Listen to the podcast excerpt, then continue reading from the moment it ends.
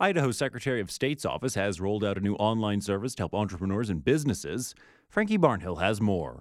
After more than 100 years of doing things the old fashioned way, businesses in Idaho can now file reports online. It does definitely streamline the process for people filing a new business, and it also makes it much easier for us because there's not nearly as much paperwork for us. That's Secretary of State Lawerence Denney. He says the legislature appropriated $2.2 million for the upgraded system with a focus on security.